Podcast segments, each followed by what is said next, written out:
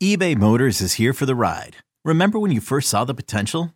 And then through some elbow grease, fresh installs, and a whole lot of love, you transformed 100,000 miles and a body full of rust into a drive that's all your own. Look to your left, look to your right. It's official. No one's got a ride like this. There's nothing else that sounds like, feels like, or looks like the set of wheels in your garage. With over 122 million parts, you can make sure your number one ride or die stays running smoothly. So there's no limit to how far you can take it. Brake kits, turbochargers, engines, exhaust kits, roof racks, LED headlights, bumpers, whatever your baby needs, eBay Motors has it. And with eBay Guaranteed Fit, it's guaranteed to fit your ride the first time, every time, or your money back. Plus, at these prices, well, you're burning rubber, not cash. Keep your ride or die alive at ebaymotors.com. Eligible items only. Exclusions apply. You could spend the weekend doing the same old whatever, or you could conquer the weekend in the all-new Hyundai Santa Fe. Visit HyundaiUSA.com for more details. Hyundai, there's joy in every journey. What's up, everybody? This is Trey Biddy with hawgsports.com, H-A-W-G sports.com. Got an action packed show for you today. We're going to be joined by JC Shurburtt, the publisher over at the Big Spur. He's going to give us a little bit of insight on this matchup with Arkansas and South Carolina. We're going to take your questions and we're just going to dive in as much as we can into this game over the next 40, 50 minutes or so. All that more on today's episode of Hog Sports Live.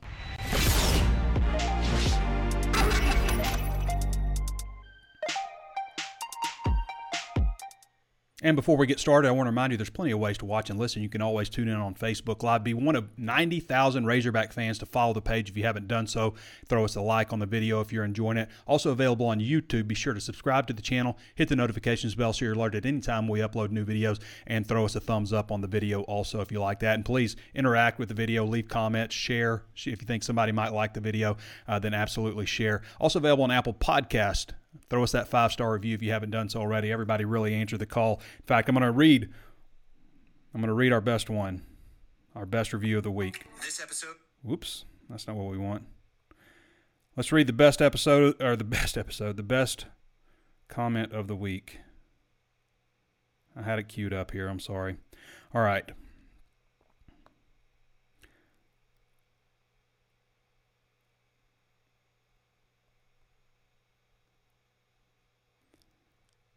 The podcast, uh, the podcast and the content on the site is the best independent resource for Razorback news out there. Trey does a great job giving insider updates when insider updates when connecting with the emotions that every fan is feeling. The rant after the Chad Morris Western Kentucky game is a great example of this. The casual delivery of the show makes you feel like you're hanging out with a friend and just talking Razorback athletics.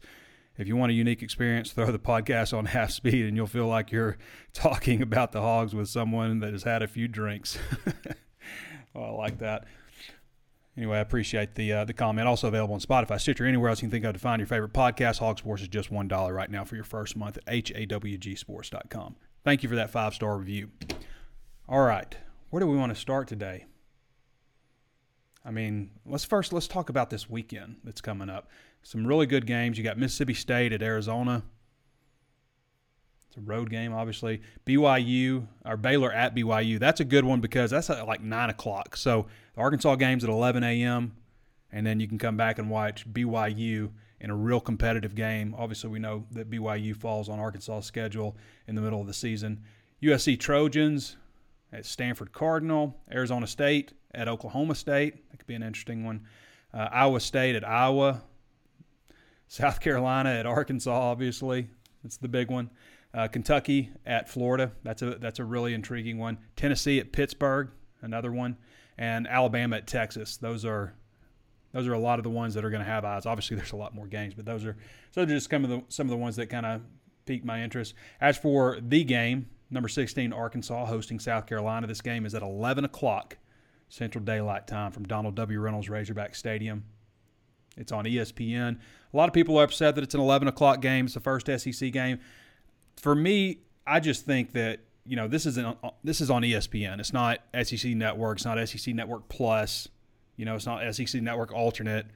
It's not even ESPN two. It's on ESPN. So a lot of people are going to be watching College Game Day.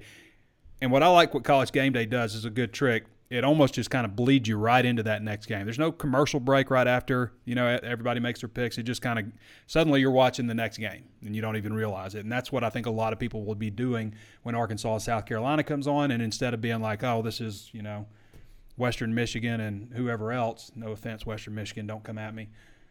You know, it's Arkansas, South Carolina. Ooh, there's a little bit of intrigue. Oh, I didn't know Arkansas, South Carolina was on next, you know, so that'll be kind of cool it's not that bad that it's an 11 o'clock game. I wonder how well Arkansas fans will show up. I've said several times that Georgia game last year. I don't want to rehash everything, but man, the crowd made a huge impact. That was Arkansas's first real road game last year. They had the split crowd against Texas A&M, obviously in Arlington, but this is the first true road game in a hostile environment for Arkansas, and that's what this game needs to be for South Carolina. You know, you, you're in year two with Shane Beamer. Uh, you're taking this team with a lot of new pieces on the road in the SEC. They got a lot of returning pieces too. The thing that intrigues me a little bit about South Carolina, in a bad way for Arkansas, is the number of super seniors because I know what an impact that made for Arkansas last year, and it seems like South Carolina's that school this year. Not only a lot of super seniors, but a top 10 transfer haul also. We're going to switch gears real quick because Arkansas announced the um, the basketball schedule uh, for SEC games. So there's a lot of intriguing games that uh, will be played in front of a sold out crowd. Just the home games, real quick. You can go to hawgsports.com and check out the whole list. But you got Missouri on January 4th, Trevon Brazile game. Uh, Alabama, January 11th. Ole Miss, January 21st. The 24th of January, LSU. Texas A&M, the 31st. February 11th, Mississippi State. February 18th, Florida. February 21st, Georgia. March 4th, Kentucky. March 4th, Kentucky. That's the last game. You also play Kentucky twice that year, or this year. So, well, next year technically, but um, you play them twice. So, and you get them the last game right before the SEC tournament in Bud Walton Arena. That should be an exciting one. I mean, that could be wild, wild, wild. There could be a lot on the line in that one.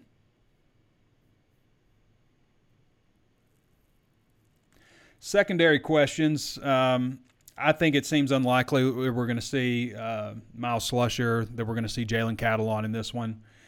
So what they've been doing is working Kari Johnson at middle safety. They've been working Latavious Brini at boundary safety. They've shifted Jaden Johnson over to the nickel spot, which is what he played last year. The boundary and the nickel are almost mirroring each other, you know, in terms of responsibilities and stuff. So not that big of a difference in those two spots. But um, Jaden Johnson did play nickel. He was the top backup last year. Jaden Johnson was committed to South Carolina. He was committed to South Carolina before he flipped over to Arkansas. Obviously, a big get. But that's going to be a big part of this game. You know, first of all, you know the secondary is key. Obviously, you know didn't necessarily have their best game uh, last weekend out against Cincinnati. I mean, gave up a lot of passing yards. Uh, what Arkansas is going to have to do is get a lot of pressure on Spencer Rattler. I think that if you can move, you know, change his launch point, uh, move him around a little bit, he gets a lot worse. You know, just if it's just sitting back there and spinning the ball, nobody can throw it as well and as pure as Spencer Rattler can. I mean, it's a tight, nice, pretty spiral every time. However, if you can move him around a little bit, you can put some pressure on him, he will make some mistakes. And that's what Arkansas has to do in this one. They've got to get pressure on him. You know, they got pressure on Ben Bryant last weekend. Uh, I thought that there were some opportunities to throw a, holding flag a few times, you know. So, but they they hit him, they got sacks on him, and they absolutely need to do that, to do that in this one against Spencer Rattler. We'll get to JC here in a minute because he's obviously going to provide a lot more um, in-depth knowledge of everything. But I want to get to keys and victory and five burning questions first. This is a feature that Curtis does every week leading up to the game, and he took some time out from honeymoon to, to get this one into us, so you can't stop Curtis Wilkerson. Well, Arkansas contained Spencer Rattler. I'm glad he didn't use, well, Arkansas Rattle Rattler. Hmm. Everybody, I mean, that's got to be the most overused thing that South Carolina fans have heard, and Oklahoma fans for that matter. But will they be able to contain him? And just kind of back to what I said move him around, he was 23 of 37 for 227 yards, one touchdown, and two interceptions. I thought both those interceptions were his fault. I thought he was trying to force one where it wasn't there, and then I thought he had an overthrow on, you know, kind of a shorter wide receiver. Can Arkansas D line control the trenches? Now, they they return a lot on the offensive line. Veteran players up front on the offensive line. So Uh, I think Terry Hampton had a really strong game in the last one, but that's a big question. South Carolina will do a lot of different things. They'll go 11 personnel, 12 personnel, five wide, wishbone. They'll do so much stuff. Well, Arkansas opened up the pass offense. I think they've got to. I think loosen up a little bit. You know, uh, take some shots downfield. One of the statistics that really jumped out to me uh, that I wasn't aware of was KJ Jefferson was 58% on throws 15 down 15 yards down the field previously. Uh, the first pass of the game was over the middle, and then he did not throw over the middle or deep down the sideline until the last that two minute drive right before the half. You know, so he didn't really test him over the middle. I, I think that Arkansas's wide receivers have potential to do some really big things. Um, there is some talent, obviously, in the secondary, including a potential first round draft pick. But I think Arkansas's got a bit a nice size advantage at wide receiver and tight end, and would like to see KJ Jefferson open up, go go a little deeper. How will Arkansas split carries? Probably see AJ Green get a few more. I don't know how many Dominique Johnson will get. I do think he'll get some. Uh, Tuesday's practice, he was not in a green jersey. In fact, there was nobody wearing green, not even Marcus Henderson, who's worn green since the start of spring, but not uh, Jadon Haselwood, not Jaden Wilson, not Dominique Johnson. Now, Dominique still had a brace on his knee, but the fact that he was not in green, considered full go when they were doing a full pads day, I thought was pretty big. So we will see him, I think, in this one unless something happened in practice. I, I, do think we'll see him finally. And that could cut down on carries for somebody else, but I like all those backs. I like what I saw at Dubinion. Uh, I thought A.J. Green really hit the hole hard and, and finished his runs, which is something that I didn't think he did a good job of last year. And we know what Dominique Johnson brings and, and um, Rocket Sanders, obviously, too. Can the Hogs get off to a start fast? That's the fifth question. They got off to a slow start in on offense in each opener now under Pittman. All three years, they've gotten off to a slow start in the opener. Uh, game twos have been a little bit better. Now, Mississippi State in 2020, that was, you know, I think, I believe an interception return about Greg Brooks, and that wasn't a high scoring game. Obviously, the defense played great in that one. Um, the next game last year against Texas, obviously they put up 40 points, so a lot better showing on offense there. Will they have a, a good show? I think they will. I think they're going to. I think you could possibly see a lot of points in this game, maybe surprise some people, but I think you could possibly see some points. Keys to victory penalties, turnover, special teams, always key. Injuries, it's a big one in this one. I mean, Probably no Slusher, probably no Catalon. So you got to have some guys step up. Isaiah Nichols was a little bit banged up, but he's fine though. South Carolina has a few guys a little a little banged up too. We'll get into that with JC. Third down has got to be huge. Got to convert third down. Arkansas was 50% last time on third down opportunities. I think that Cincinnati was the same but got to have a big game on third down. And, and you get in, you get into good situations on third down by getting into you know having nice runs or nice plays on first and second down. You know, putting yourself in third and short. Third and nine, like they were last weekend when Arkansas had the ball with 5:49 to go, isn't an ideal situation. KJ Jefferson was hit twice and broke tackles on that run. That was that was just KJ Jefferson being KJ Jefferson but you want to get in third and short situations in this one. And, you know, taking deep shots down the field sometimes takes away those opportunities because, you know, you you're second and 10 if you throw on first down and you're incomplete. So don't get away from the run, but take some shots downfield. I want to see Malik Hornsby get the ball more. I asked Sam Pittman if that was about what we could expect, the number of plays that he ran uh, last time, which was it four or five plays, not that many, touched the ball just one time. And he said, Yeah, about that, maybe a couple of more plays. I guarantee you, if Malik Hornsby houses one of those plays, we're going to see him more than a couple more plays. If he does it a couple of times, then, you know, maybe even more than that. But I want to see Malik Hornsby on the field more. And I get it. It's, you know, we're talking about, well, Dominique Johnson needs some more carries now that he's coming back. And you, A.J. Green looked good. Dubinion looked good. Rocket Sanders, of course and then you're talking about you know open things up a little bit more, get some more you know shots downfield in the passing game.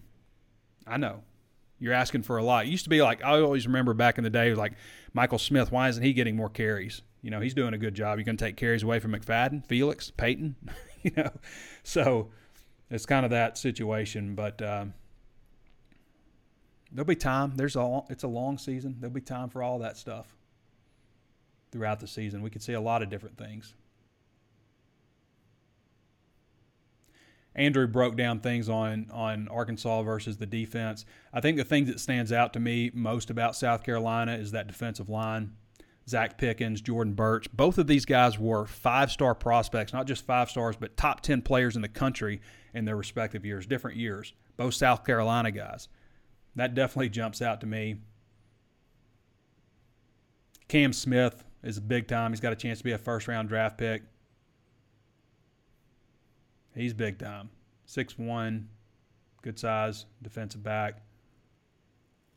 He was an AP all, uh, second team All SEC selection last year after recording 41 tackles, 11 pass breakups, three interceptions, forced fumble. Yeah, good looking, nice, long, fast cornerback. He's got a chance to be a potential first round draft pick. So a lot of this is going to come down to the run game and how well Arkansas um, how well Arkansas handles Spencer Rattler.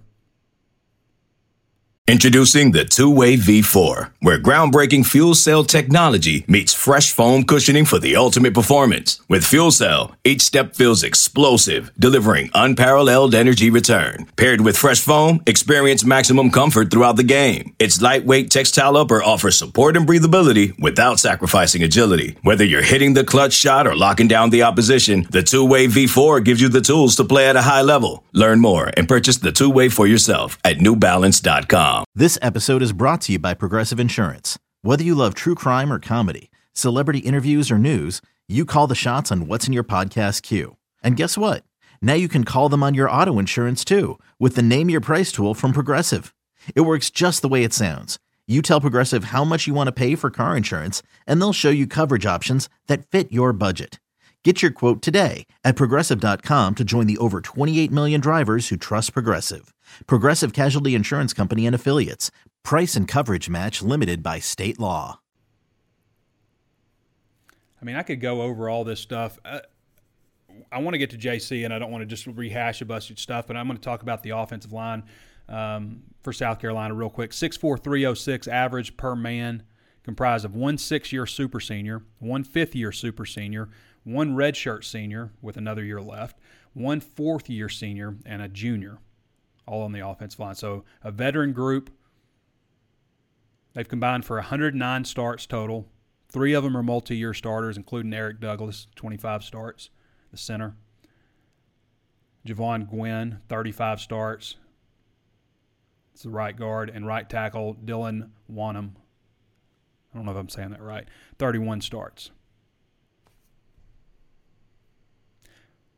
what's interesting about that though is like all those guys return, so many stars return, and the, there's not a single first, second, or third team preseason pick amongst those offensive linemen. I don't know that they played particularly well against Georgia State. I mean, especially run blocking.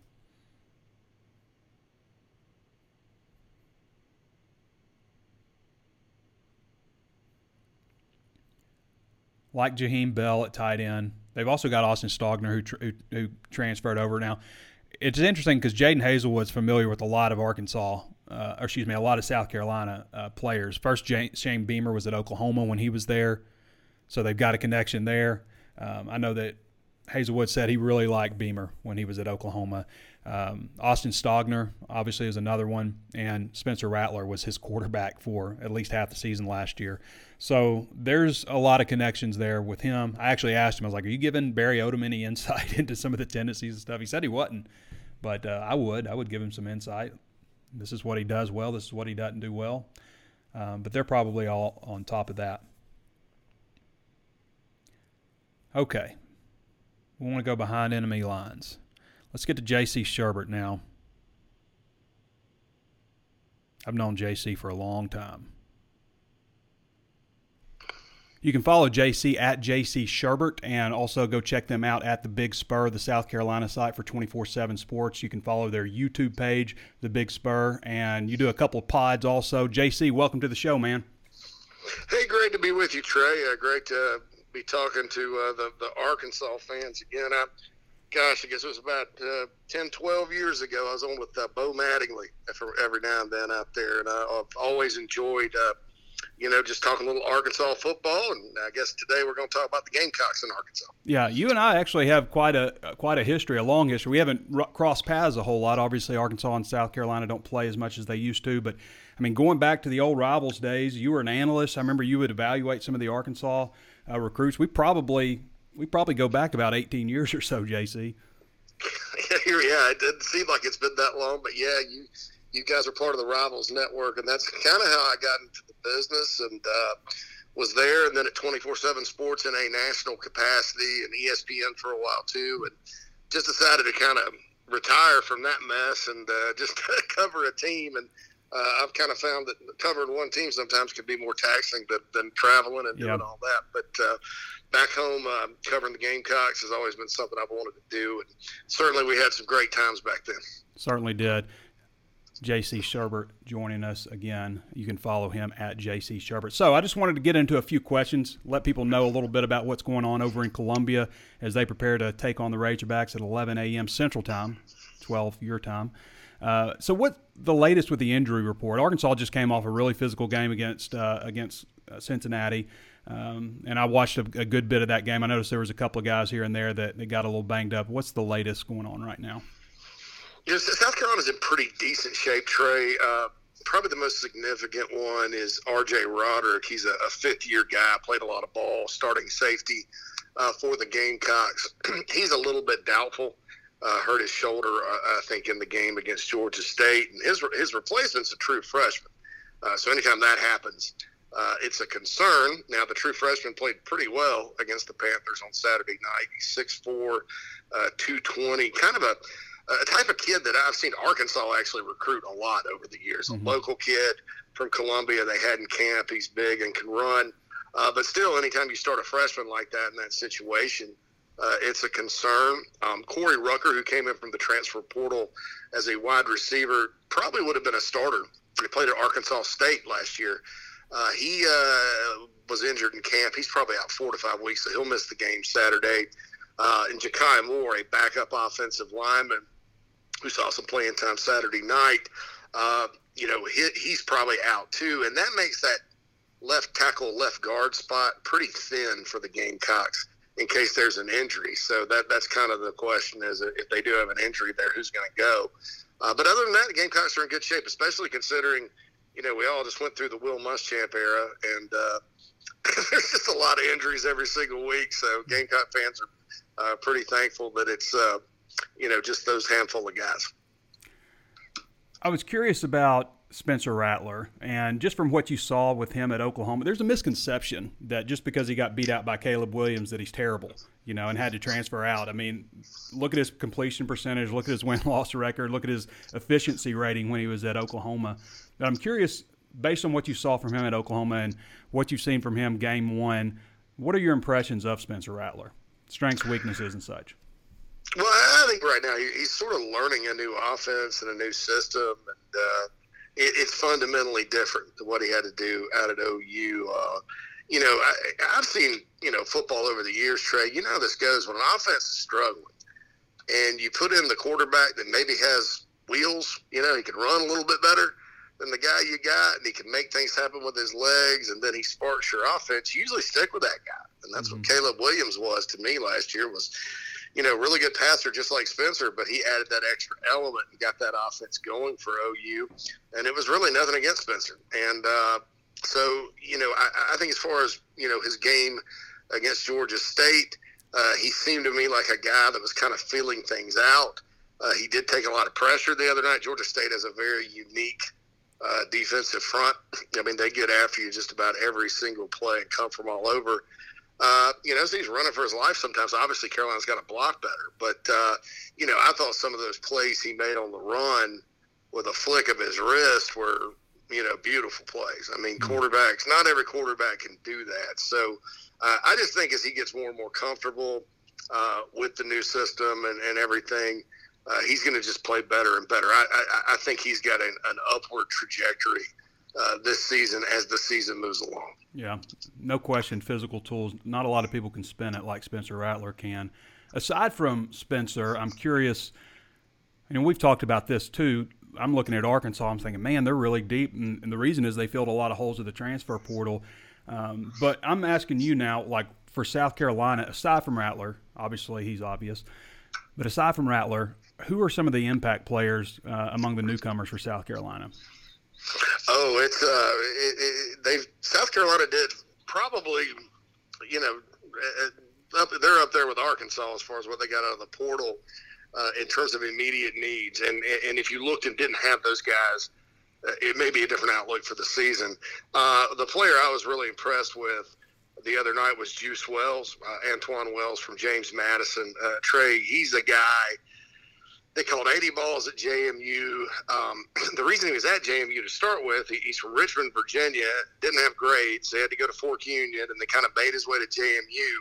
Uh, I believe it was Tino Sunseri, who used to be a graduate assistant at Alabama. He's now at JMU. Uh, this, this, is not like inside scoop information. This was in the newspaper. Uh, mm-hmm. He said Juice was just as good as those guys they had at Bama uh, which is saying something. And uh, did he kind of show that the other night? No, but he had seven catches for 55 yards, caught everything. Uh, a lot of horizontal type routes and stuff. Want to see what he can do when he can get downfield. Um, so he's probably the guy, you know, Devonni Reed, who came in from Central Michigan, um, uh, had a good year at Central Michigan last year. Had a pick six against LSU. Was all back. He's a starting safety. Had five tackles the other night. Austin Stogner came in from Oklahoma with Rattler former top 100 recruit. Uh, certainly, they're looking more. Uh, they want more from him, I think, in the passing game uh, this week as opposed to last. But he's really good. And then they hope to get Christian Beal Smith, a running back, back who actually led Wake Forest in rushing last year. Uh, and they got him out of the portal to kind of give some depth behind Marshawn Lloyd. So those those are kind of the guys. And I mentioned Corey Rucker from Arkansas State earlier. Uh, of course, he's out, but um, you know, I think he'll be a guy that uh, if he gets back healthy, uh, will make something happen uh, in the receiving core as well. I noticed Wells had seven catches for 55 yards in the game, and like he wasn't listed as a starting wide receiver on the on the depth chart, so kind of a surprise. But I mean, you go back and look at his stats: 83 catches for 1,250 yards and 15 yeah. touchdowns last season at James Madison. Yeah, yeah, he's uh, he's he, he's got uh, a lot going on, you know, tool wise, I think. And, uh, you know, I, I, think with the depth chart, they, they, they maybe, uh, you know, some of those guys that were supposed to start didn't start, and they kind of just rotate them mm-hmm. um, anyway. But, uh, you know, Juice is a guy that I, I think is going to continue. Uh, to make some big, make, make, make big plays in the passing game this year. I mean, we, he's a great target for Spencer Rattler um, you know, and, all that, among other ones, if they can get the passing game going and, and block and all that good stuff. Again, J.C. Shurburtt following or joining us with the Big Spur, uh, the publisher over there, publisher owner. So, aside from Rattler and any newcomers that we just mentioned, who are some of the other big playmakers uh, for the Gamecocks on offense and defense? Well, on offense, I'd have to say, you know, Marshawn Lloyd, uh, gosh, he was a borderline five star out of DeMatha, signed with Muschamp, got hurt, kind of had an up and down year last year, working his way back. He's fully healthy. He had two touchdowns the other night, one receiving, one rushing.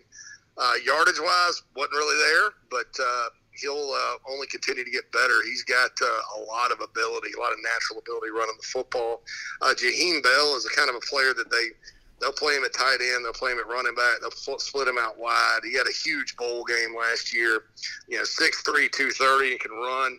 Uh, really good player there. And then a kid, Jalen Brooks, um, who came in from Wingate in 2020. Right, this is a this is an old school portal guy. Right, mm-hmm. came in from Wingate. You know, struggled to adjust. Uh, last year, got kicked, got dismissed from the team halfway through. Uh, came back. They let him back on four catches for 88 yards against Georgia State. Had some had those highlight reel catches, right? Um, so on offense, those guys defensively, you know, South Carolina, you know, for those that follow recruiting rankings, they, they have a five starting five star defensive tackle, starting five star defensive end uh, from within the state, and Jordan Burch and Zacch Pickens. Uh, Boogie Huntley is the other D tackle that's good. Jordan Strong is a pretty good pass rusher off the edge. Uh, and then the guy that I think um, is going to really starting to surprise people this year. South Carolina's better at linebacker than they've maybe been the last four or five years uh, is Mo Kaba, Mohamed Kaba, former four-star guy in North Carolina that, you know, sort of like Lloyd had a knee injury and worked his way back, finally back to full speed. Uh, basically took the starting linebacker job in camp, was not listed as a starter coming in. Uh, and then, of course, Cam Smith uh, uh, is probably going to be the next South Carolina defensive back. You see drafted, you know, relatively high. You know, they've had a pretty good bit of them over the years. So uh, those are the guys to kind of look out for. Of course, special teams is good with uh, punter Kai Kroeger uh, and kicker Mitch Jeter. Both those guys had really good nights the other night. What's the vibe right now over there, JC, with, with Shane Beamer and, and just the direction of South Carolina football? Well, it was I'll tell you, Trey, the off season was nothing but positive energy and enthusiasm, and uh, they had one of the biggest crowds they've had in a long time. I mean, and I'm not talking tickets sold; I'm talking like butts in the seats uh, for the Georgia State game. Uh, I, I think some people maybe came back down to earth a little bit because of the struggles of the offense. You know, there's been a lot of talk about the offensive coordinator Marcus Satterfield. He didn't come in mm-hmm. with this great pedigree and all that. Um, you know, and it was certainly not the best night uh, for the Gamecocks the other night on that side of the ball. Uh, but still, you know, people are kind of keeping their head above water with it. Uh, they're excited to go play Arkansas and, and start the SEC season. And, uh, you know, the Gamecocks are recruiting pretty well right now. They've kind of worked their way up the East Coast a little bit and starting to sign guys from there. So, you know, there's a lot of positive energy still with Shane Beamer. Uh, but the Gamecocks have to solve uh, that off the offense. That they, they really do. I mean, they're averaging – uh, against FBS competition the last two years, 1.92 touchdown drives a game. Uh, Trey, if you, if you take it and say, okay, you didn't start an opponent's territory um, and the game was not out of hand, like 21 or more points, 1.28 touchdown drives per game. Mm. That's not going to get it done anywhere yeah. on any level. Uh, so they've got to get better there, but uh, they've got better personnel this year, and they're hopeful that all that will come together, and uh, they're, they're thinking hopefully on Saturday. So we'll see what happens. All right, JC, we'll get you out with this one. How do you see things playing out on Saturday? You got a score prediction?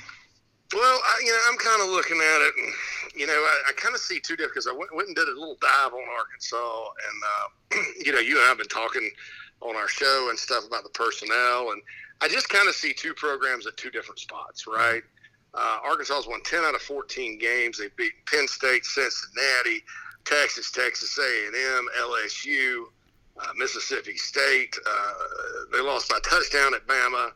You know, the body of work for Sam Pittman has just been so solid. And, and then you have South Carolina that's not, you know, they don't really quite have that yet. They're not quite there yet. So uh, it, it's hard for me with the offense like it is.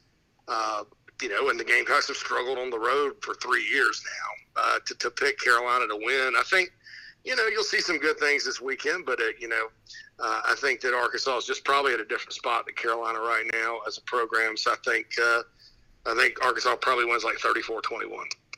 JC Shurburtt, ladies and gentlemen, publisher at The Big Spur, and you can follow him at JC Shurburtt on Twitter. Check out The Big Spur YouTube page and uh, also, when you're on, I mean, you're on the Big Spur Pod, JC and Morgan. You can follow both of those on Twitter. Also, does a lot of oh, stuff. Oh, yeah. uh, and does a great job over there. Appreciate you, yeah, JC. Hey, tell, tell, your Arkansas fans thanks for visiting the YouTube page. I'm, I'm looking at all their comments right now. They're very nice, very complimentary.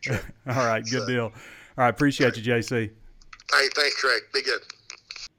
God does a great job covering – South Carolina Gamecocks for the 24 7 Sports Network. Go follow him at JC Shurburtt, again, the publisher of the Big Spur. They've got a lot of great content over there breaking down this game as well. So, uh, a lot of kind of different stuff than what we do. So, good stuff over there. All right, we're going to go over to questions now. Appreciate having JC on. Casey French Fulton says, My phone froze. What did you say about Slusher and Cattle? Just that I think they're unlikely. I mean, they didn't practice Monday, they didn't practice Tuesday.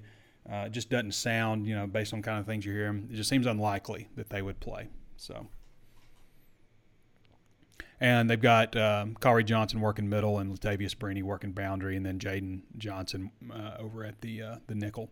Billy Harper says, "Hey Trey, I was wondering when you are in the press box, do you cheer and get loud during the game?" Cogs, no. There's so there's uh, there's no cheering in press boxes. You have to kind of just sit there. You get used to it. Um, it's a lot different for me watching a game at home versus being in the press box, where I mean we're talking. I'm sitting next to Danny, you know, and you know, I have a different person to my left. Always, usually like me, Danny, Curtis, Andrew. That's where we sit. Um, and pretty good seats there, so we're we're happy to be there. But uh, yeah, no no cheering in the press box. That's a no no. In fact, there have been people I haven't seen anybody. I don't think at Arkansas, but there have been people at other schools that get uh, escorted out of the press box because they they cheer or they don't know what they're supposed to be doing or they don't belong there. Another day is here, and you're ready for it. What to wear? Check. Breakfast, lunch, and dinner? Check. Planning for what's next and how to save for it? That's where Bank of America can help. For your financial to-dos, Bank of America has experts ready to help get you closer to your goals. Get started at one of our local financial centers or 24-7 in our mobile banking app. Find a location near you at bankofamerica.com slash talk to us. What would you like the power to do? Mobile banking requires downloading the app and is only available for select devices. Message and data rates may apply. Bank of America and a member FDIC. When you need mealtime inspiration, it's worth shopping Kroger, where you'll find over 30,000 mouthwatering choices that excite your inner foodie. And no matter what tasty choice you make, you'll enjoy our everyday low prices, plus extra ways to save, like digital coupons worth over $600 each week. You can also save up to $1 off per gallon at the pump with fuel points. More savings and more inspiring flavors make shopping Kroger worth it every time. Kroger, fresh for everyone. Fuel restrictions apply. Lauren Moore says, "Look like your video is streaming at 1.25 speed. I've never known you to talk so fast." Will D. Johnson says, "Or will D. John will Dominique Johnson play this week?" Uh, I think he will. Yeah, I mean we talked about that a little bit earlier in the show, but I think he will. Who stands out? Says James Bradley. I think at least one of those wide receivers will have a really big game. Rocket Sanders, I think, is going to continue to stand out you need KJ obviously to stand out. He needs to, in my opinion, he needs to loosen some things up, hit some deep balls, uh, make them back up a little bit, so it opens things up again for the running game. And defensively, if I were picking a guy, I might say Drew Sanders. You know, I thought Drew Sanders probably could have had two sacks on Saturday. Uh, they were just holding him one time really bad. But there could be a lot of guys you just you never know. Need players to obviously step up. Nate Overton said, or Noble Overton says, I feel like when KJ gets in a groove and gains confidence, like the Ole Miss game last year, he'll be one of the top quarterbacks. I think that KJ kind of something needs to happen, you know, where he gets flushed out or maybe he gets hit or something like that. I feel like that kind of gets his juices flowing a little bit, but need to get off to a, a great start. George, George says, Trey, it's not working, man. Please start us over. I hope that's not the problem. John Sullivan says it's not playing on my end. Uh oh. Well, if it's not playing, let me see here.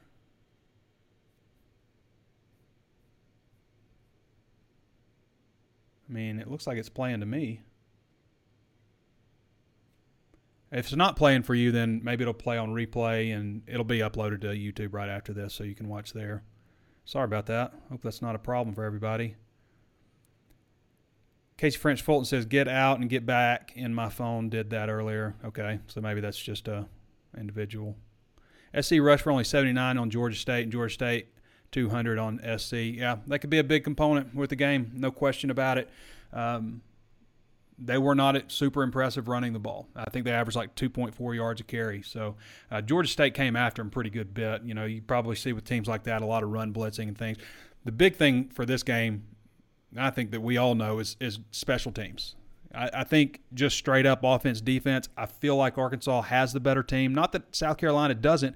I guarantee you, you know, South Carolina is capable of beating Arkansas. You know, it's not just a slam dunk. Things have to, to go right. You got to obviously hit big play stuff. But um, the X factor in this game could very well be special teams because South Carolina, I mean, they put a huge emphasis on it. Not that Arkansas doesn't, but they just, you know, they showed up big time on special teams, two block punts. You have a special teams play like that, that switches the whole momentum of the game. It used to be John L. Smith that always bring that up, talking about uh, the odds of you losing a game. They increase so dramatically if you have a punt blocked. So,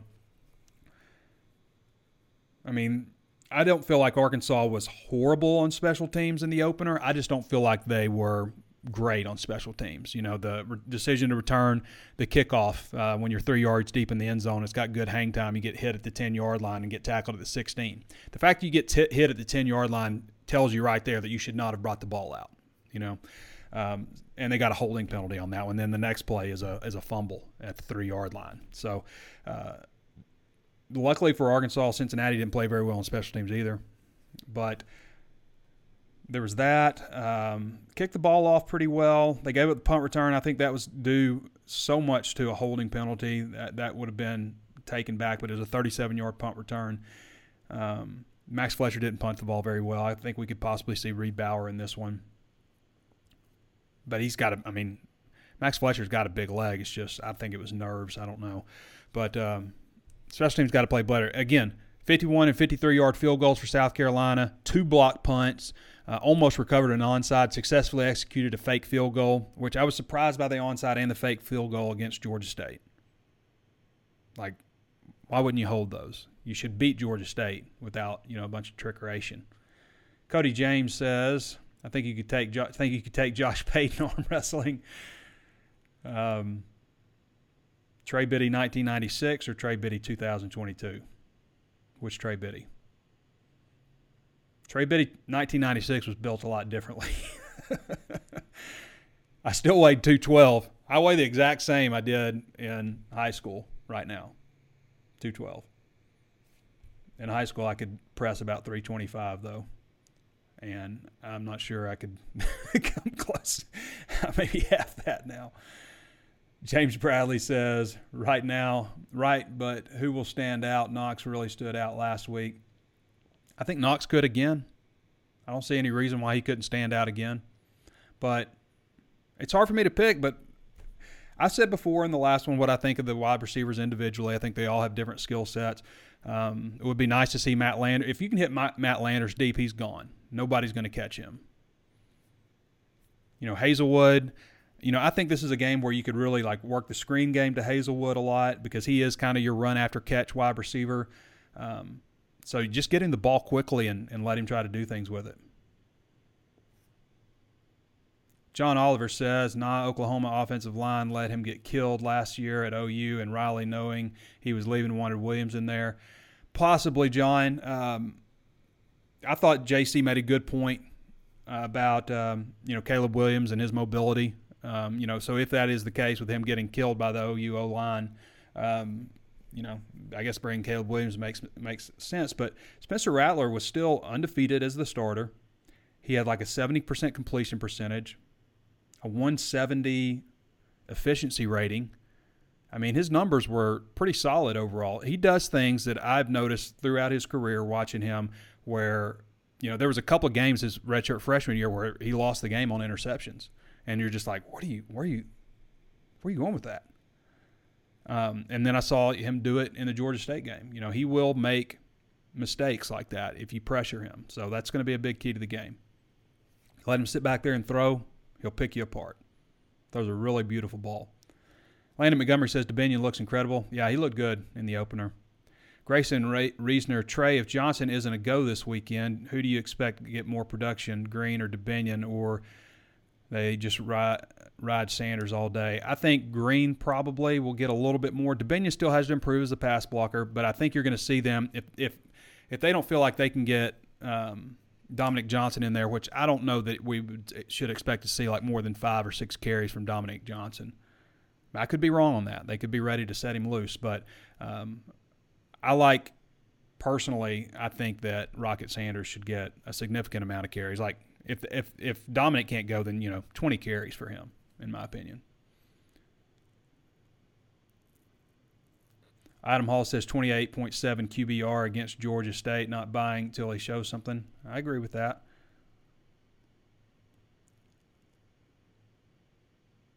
Brian Malone says, Do you think we stick with more zone defense, take chances getting beat with man to man? I think you got to mix it up. They did that in the last one.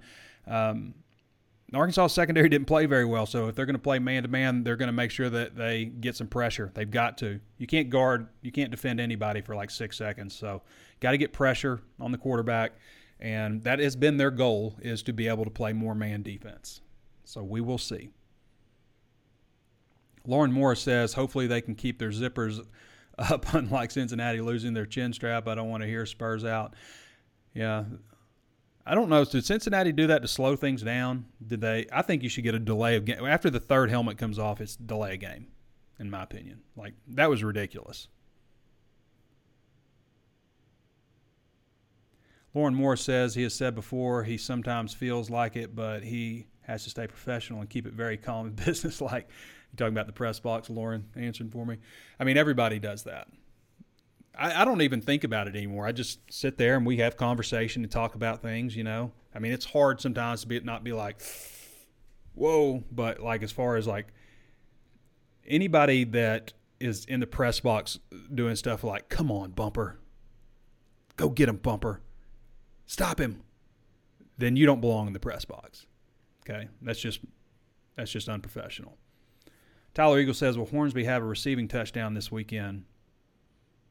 I could see him having a touchdown. I don't know if it'll be receiving or something, but I could see. I, I still think that they need to use him more. That's my opinion. He's just got he's just too big a playmaker. More Malik Hornsby questions. Wu Pig Sui from New Mexico says Jerry A. Weatherford. Jonathan Parker says, "Why do we play at 11 against the SEC opponent? Georgia and Ole Miss play nobodies and get late kick times. I mean, they played Georgia at 11. Was SEC was uh was it SEC Network or uh, College Game Day at that game last year? I can't remember. But that was an 11 o'clock game at Georgia last year with two undefeated SEC teams, two top 10 teams. You know, so it happens. And again, it's not." SEC net, not nothing against SEC Network or the Plus or the alternate channel or any of that stuff. But this is ESPN. This is college game day. Ton of eyes are on it, and it blends right in. And there's been a lot of big discussion about ESPN competing with the big noon kickoff, okay, which is an 11 o'clock game Central Time. So there's been a lot of conversation about them competing in that time slot and wanting to get good games there. So it's an 11 o'clock game. It kind of stinks if you're going there, but if you're like, if you want to see a lot of people to see your game, 11 o'clock, right after college game day on ESPN, that's that's not a bad slot. It's just uh, it's a bad slot if you want to tailgate, if you want to you know take your time getting to the game and all that stuff. Edgar Jimenez says Alabama plays early too. What time is that Alabama Texas game? Is it big noon kickoff? Let's see real quick. I mean, that's a one with a lot of eyes on it. It's 11 a.m. Yep. 11 a.m. So it happens. Dustin Hoofman says, Do you believe there is a voting bias or was unranked Florida's win that much better than Arkansas's win? I mean, yeah, a little bit. You know, like if Texas wins their opening game against anybody who's notable, they shoot up in the rankings, you know. Um, Florida won a big game. They did. Utah was ranked like seventh, right? I mean, they were very highly regarded team. It came down to an interception. I mean, it could have gone either way. We'd be talking about it both ways. Um, you know, kind of the same thing with with Brian Kelly. You know, they if they pull that out at the end, I, I still think they should have gone for two. I'm always a big proponent of going for the win at the end of the game. I, always a big proponent of that. And I know a lot of people go. It seems like everybody goes back and forth. They should have gone for two. Why didn't you kick the extra point? Um, I'm always a big proponent. If you're in a situation where you can win the game right then and there, especially if you're on the road, and they're you know they're in a neutral site, but if you're especially if you're on the road, like Arkansas did against Ole Miss, I was 100% in favor of that. 100%. You know, because you know the the way the game is going with Ole Miss's offense, they're probably going to get down there and score again. You're just going to go back and forth, back and forth. To me, you had an opportunity to win the game in that moment, and the way you came back and scored a touchdown with basically no time left, I guess, you're almost you have to win a game like that. You know, you have to punch it in the end zone. I can think the uh, fourth and 25 year at Ole Miss. So Arkansas has the fourth and 25 play, and you know Bielema was just like once that happened, they he knew that they were going down to win the game. You know, they he knew that they were going to go. So I agree with going for two in situations like that, last play of the game kind of deal. Go win it. Trey Andrews says, What's your final score prediction? Right now, I'm thinking 35 24 It's a little too neat because it just covers the spread. But that's kind of what I'm thinking. I could also see this being fairly high scoring, you know, because if you don't have Slusher, you don't have Catalon, who are your best secondary players, uh, you got a quarterback that can throw the ball. It could be a higher scoring game. I kind of think 35 24 maybe is a good spot. So that's what I'm going right now. Landon Montgomery says, "Can we compete at the high level with with the high level we expect without Cat and Slush this season?" I mean, they they did it without Slusher, or excuse me, they did it without Catalon last season. Slusher actually got off to a slow start. He was coming off an injury last season, but they did it without Catalon last season. Without both of them, I don't know. We'll see what happens with them, but I just think it's unlikely for this game. Hunter Kane Mason says you reviewed the film. How did Jay Johnson look to you? I didn't review film. Why do people always say you review film? It's just something that gets stuck in people's head, I guess. Maybe it's us older crowds, but there was no film. it was all digital. How did Jay Johnson look to you? Jaden Johnson? I guess you mean Jaden Johnson. To be honest with you, I don't really remember. I don't remember him giving up an exceeding. Uh, the guys I remember giving up plays. I remember Brini struggling in some areas. He's got to play better than that. I think he's capable of playing better. Um, I don't recall Jaden Johnson giving up a whole whole lot, but uh, I mean overall, nobody in the secondary played great, right? Will Bonham says, "Hey Trey Biddy, do you think we can pull it off and pull off the win? We really need it." Yeah, I mean, I think that I would give Arkansas the. Uh, I would say maybe a two thirds chance, maybe maybe three quarter chance of winning the game. I think Arkansas definitely. I feel like they have the better team. I just feel like they're a little bit ahead of, of where South Carolina is. And again, the things that jump out to South Carolina, I know they had a really strong transfer class and a lot of super seniors, a lot of guys coming back. The offensive line, um, I don't know that the offensive line played exceedingly well, but I, I just know that they've got a lot back. And you, you learn so much from game one to game two. But game ones, I think, are difficult because you don't scrimmage, you know, you don't hit and all that stuff. And that's where you get better. That's, I mean, you can go out and throw and stuff, but you just don't really know until you start doing that kind of stuff. So to me, that game one is going to tell them a lot, probably more in that four hour span than they learned the previous eight months about their team. Uh, and then week two is difficult because they do recognize so much. You know, they're going to probably get better, but what's going to be different? Do they feel like they can do this better, or do they feel like they need to abandon that? You know, is it a tweak here and there? So, to me, I feel like you really start to figure out your team you know, week three, week four, kind of figure out what what Arkansas has. The coaches may know a little bit more, um, obviously, but um, you know, from making their own changes. But as a fan, I think, and media person, you you're going to find out what kind of team you really got about week four. So, Whoopig Sui from Michigan.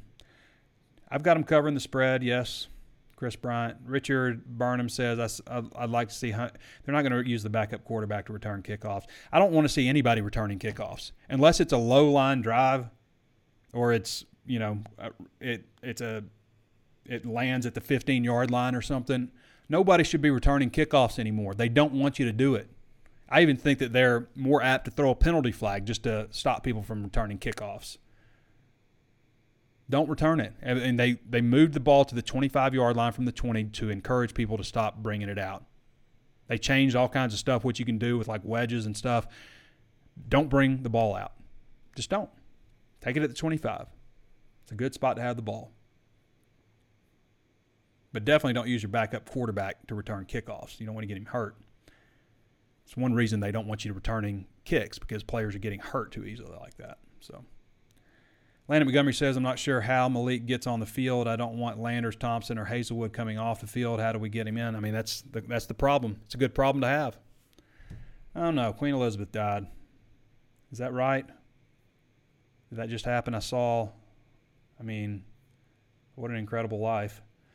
I saw um, that she was maybe under care, so I'm not going to look that up to confirm it. But anyway, um, kind of an interesting show today. I hope it streamed for everybody. It looks like may have. I don't know, but uh, it'll be up on YouTube here in a little bit. All right, everybody, we got a lot to get to, so I'm going to wrap the show up. Uh, if you haven't thrown us that five star review on Apple Podcasts, please do so and throw us a thumbs up or a like. Share the content with somebody else if you think might like it. But we're going to go ahead and wrap the show up. We're in 50, 52 minutes now. So, all right, everybody. Thanks to JC Shurburtt for joining us. Uh, be sure to follow him if you want some more insight on South Carolina Gamecocks. And um, I think that's everything. I think we did it. We'll see you guys with the walk and talk. You know, I've been thinking about doing this. Let me know in the comments below. I've been thinking about adding this. Like when I park when I'm walking up to the stadium and stuff, just doing like a Twitter space and just kind of talking. I don't know if people would look at me weird. I wouldn't want to catch some stuff, I guess. People were like screaming. I, I, don't know. But I've been thinking about just maybe just putting my earbuds in and walking to the stadium and do a Twitter space, see how people react to that. Maybe we'll do that on Saturday. And uh, I'll do our own little pregame show, I guess. So, yeah, something to look forward to. All right, everybody. Be back with you guys on the walk and talk in the afternoon on Saturday. This has been Trey Biddy with hawgsports.com, and we'll catch you next time.